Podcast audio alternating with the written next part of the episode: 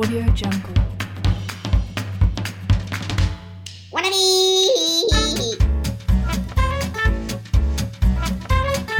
Audio Jungle. Bienvenidos a un nuevo episodio de Wannabe. Hoy vamos a hablar de la manera desmedida que tenemos en México para utilizar los insultos y que incluso se han convertido en pequeños halagos o caricias verbales. Quédate hasta el final, esto te interesa porque vas a aprender nuevas formas de insultar y eso es importante y a todos nos interesa. Comenzamos.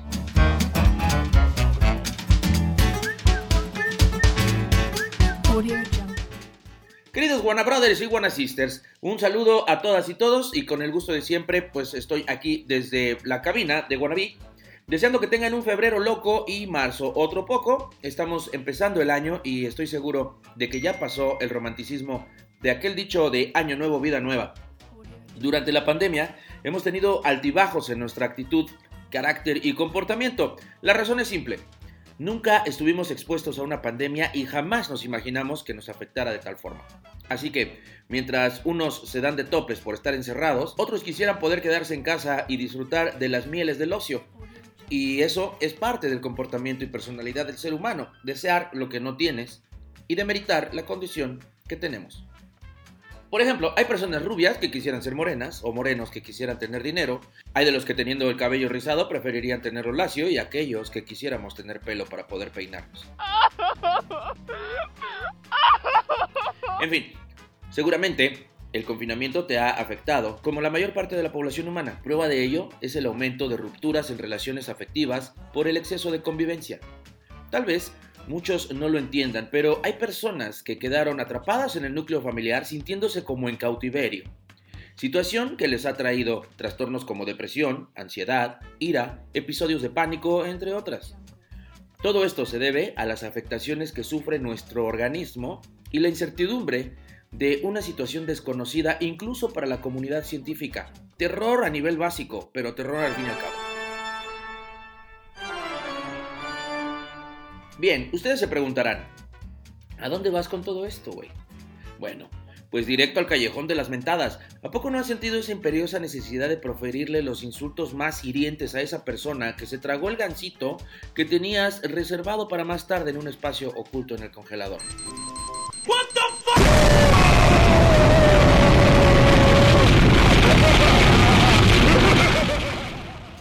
que dan ganas? Pues ojo con lo siguiente, porque aún en la pandemia, las reglas de la mayoría de los hogares en México siguen siendo las mismas. Tú sueltas una palabrota y enseguida recibes un correctivo en forma de chanclazo por parte de tu progenitora o quien sea que esté a cargo. Así que, antes de insultar, deberás ser un poco astuto para evitar recibir las caricias de las duramil de tu jefecita sana. A continuación vamos a ponernos en contexto y hacer un poco de teoría sobre los insultos. Seguramente en algún momento escuchaste palabras como mequetrefe, alcornoque, palurdo, bobalicón, mentecato, entre otras que escuchabas en los dibujos animados de antaño. Pero, ¿sabes cuál es su significado y su uso práctico? Tal vez no, y por eso, hoy, te traje una lista de palabrejas insulsas y con sus significados para que la próxima vez que quieras insultar a tu hermano o hermana, no te ganes un chingadazo o tengas un poco de tiempo para escapar mientras el disco duro de tus interlocutores procesa la información y definen la palabra.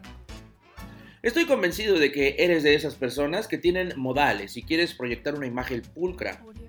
Sin embargo, a veces no puedes evitar perder la compostura ante los apretones en el insoportable transporte público, las actitudes de algunas personas o la indignación que te provoca el actuar de los políticos, por ejemplo.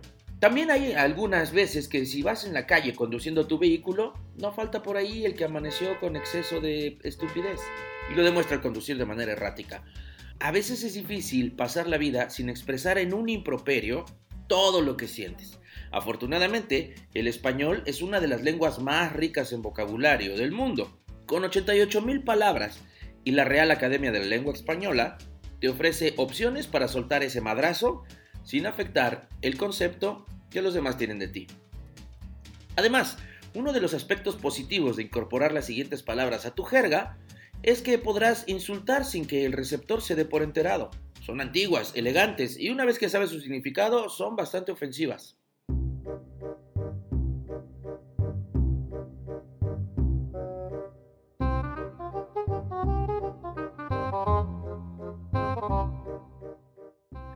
Aquí van algunas de estas palabras que traje a selección para que ustedes puedan abrevar de este conocimiento. Primera palabra, raspamonedas. Ah, si hubiéramos conocido esta palabra hace unos años, por ahí de 1994 nos habría venido muy bien. Este insulto era habitual en la Edad Media, cuando los cambistas solían limar un poco el canto de las monedas y acababan juntando unos cuantos kilos de oro o plata. Llamar raspamonedas a alguien es decir que es un ladrón de guante blanco, pero ladrón al fin y al cabo. Raspamonedas. La siguiente es tragavirotes. Suena sugerente, ¿no? Las palabras compuestas son perfectas para el insulto y por eso forman parte del grueso de esta lista. Son sonoras y muy visuales, y dejan al insultador mucho más satisfecho. Ah, un manjar. Quedarte en llamar a alguien estirado cuando puedes decirle tragavirotes? Nunca más. En la Real Academia de la Lengua Española todavía aparece la palabra, pero está claramente en desuso. No lo estaba en 1611, por ejemplo, cuando aparecía definida en el Tesoro de la Lengua de Covarrubias como los hombres muy derechos y muy severos, con una gravedad necia que no les compete a su calidad. Tragavirotes. La siguiente palabra es lechuguino. También continúa en el diccionario de la RAE, aunque no se use tanto como en el siglo XIX y a principios del siglo XX. ¿A quién podemos llamarle lechuguino? A cualquier muchacho joven e imberbe que empieza a intentar seducir a mujeres hechas y derechas fingiendo ser mayor de lo que es. Pero no se lo llames a la cara al pobre, seguro que destrozarás su todavía joven y delicado ego. Lechuguino. No mames, cholo. Surumbático. Crónica del Rey Pasmado. Es un gran título para un libro y posterior película, pero podría haber sido todavía mejor. Crónica del Rey Surumbático. El término, todavía recogido del diccionario de la RAE, proviene del portugués sumbra, surumbático, equivalente a asombrado. Eso sí, más en su acepción de persona con mala sombra y temperamento sombrío. Claro que hasta el más melancólico y pesimista tendría que esbozar una pequeña sonrisa al escuchar que alguien le llama surumbático. Trapisondista. Dice la RAE que un trapisondista es una persona que arma trapisondas o anda en ellas. ¿Sigues igual? Quizá no hayas leído las suficientes novelas de caballerías y desconozcas del imperio de Trapisonda. En Asia Menor, que existió de verdad y fue luego absorbido por los turcos, y del que Don Quijote llegó a imaginar que lo coronaban emperador, las trapisondas son las hazañas inútiles y los trapisondistas los enredadores, de los que se meten en líos casi imaginados, de los que no sacan más que otros problemas. Ah, Simón, ese men, ya te entendí, vato. Trapisondista. La siguiente palabra, pisa verde. La forma clásica de referirse a los metrosexuales, aunque en este caso, además de preocuparse por su acicalado personal, son conocidos por la superficialidad de su carácter, por interesarse solo por los galanteos y por afectar elegancia.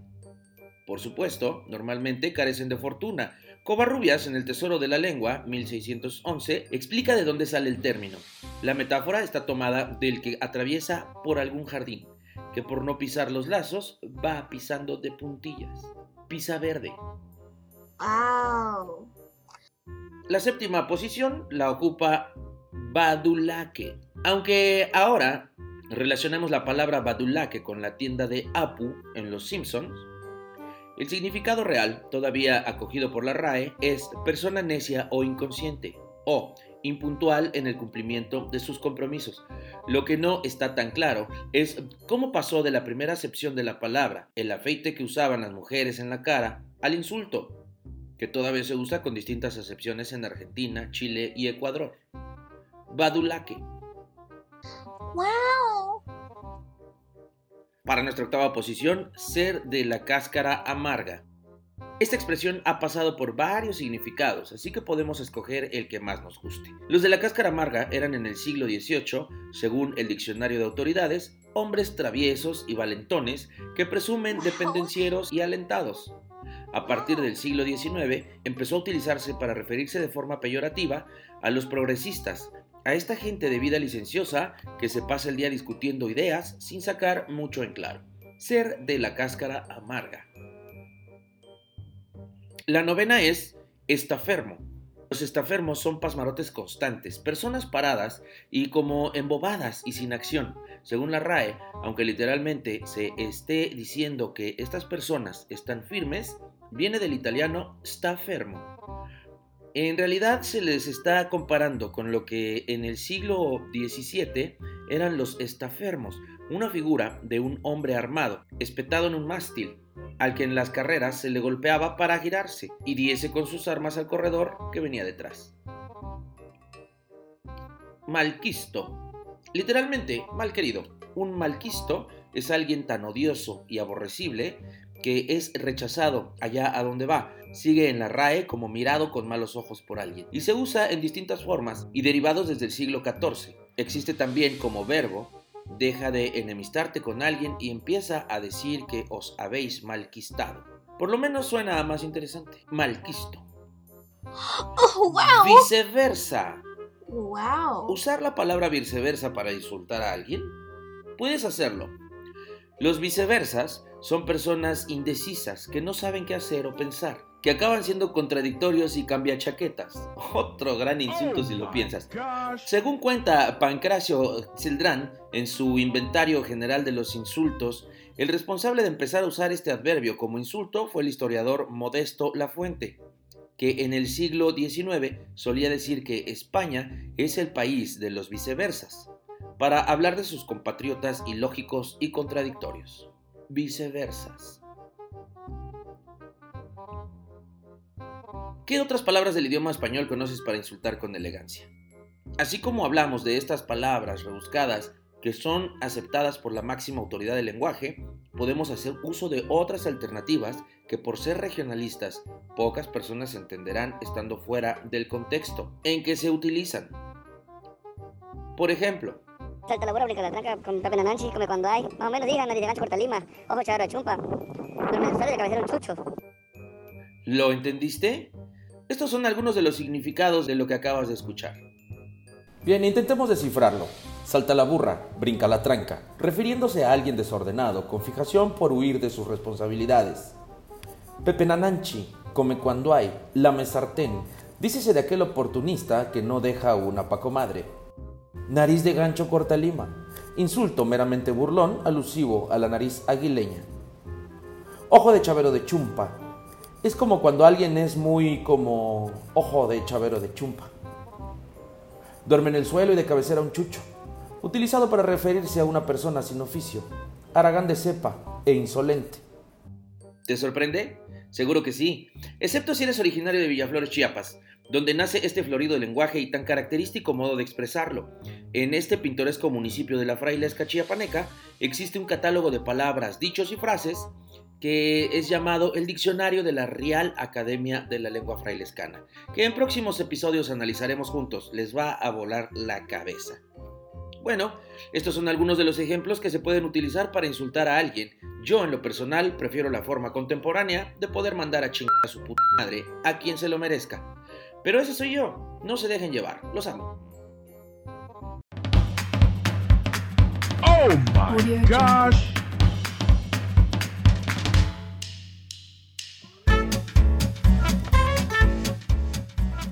Bueno, mis queridos eh, palurdos guanabineros, hasta aquí vamos a dejar este son de la incoherencia y les voy a solicitar de la manera más atenta que hagan llegar este audio a muchas personas y que se den una vuelta por las redes sociales en Facebook, Wannabe Podcast, y en Instagram, Wannabits.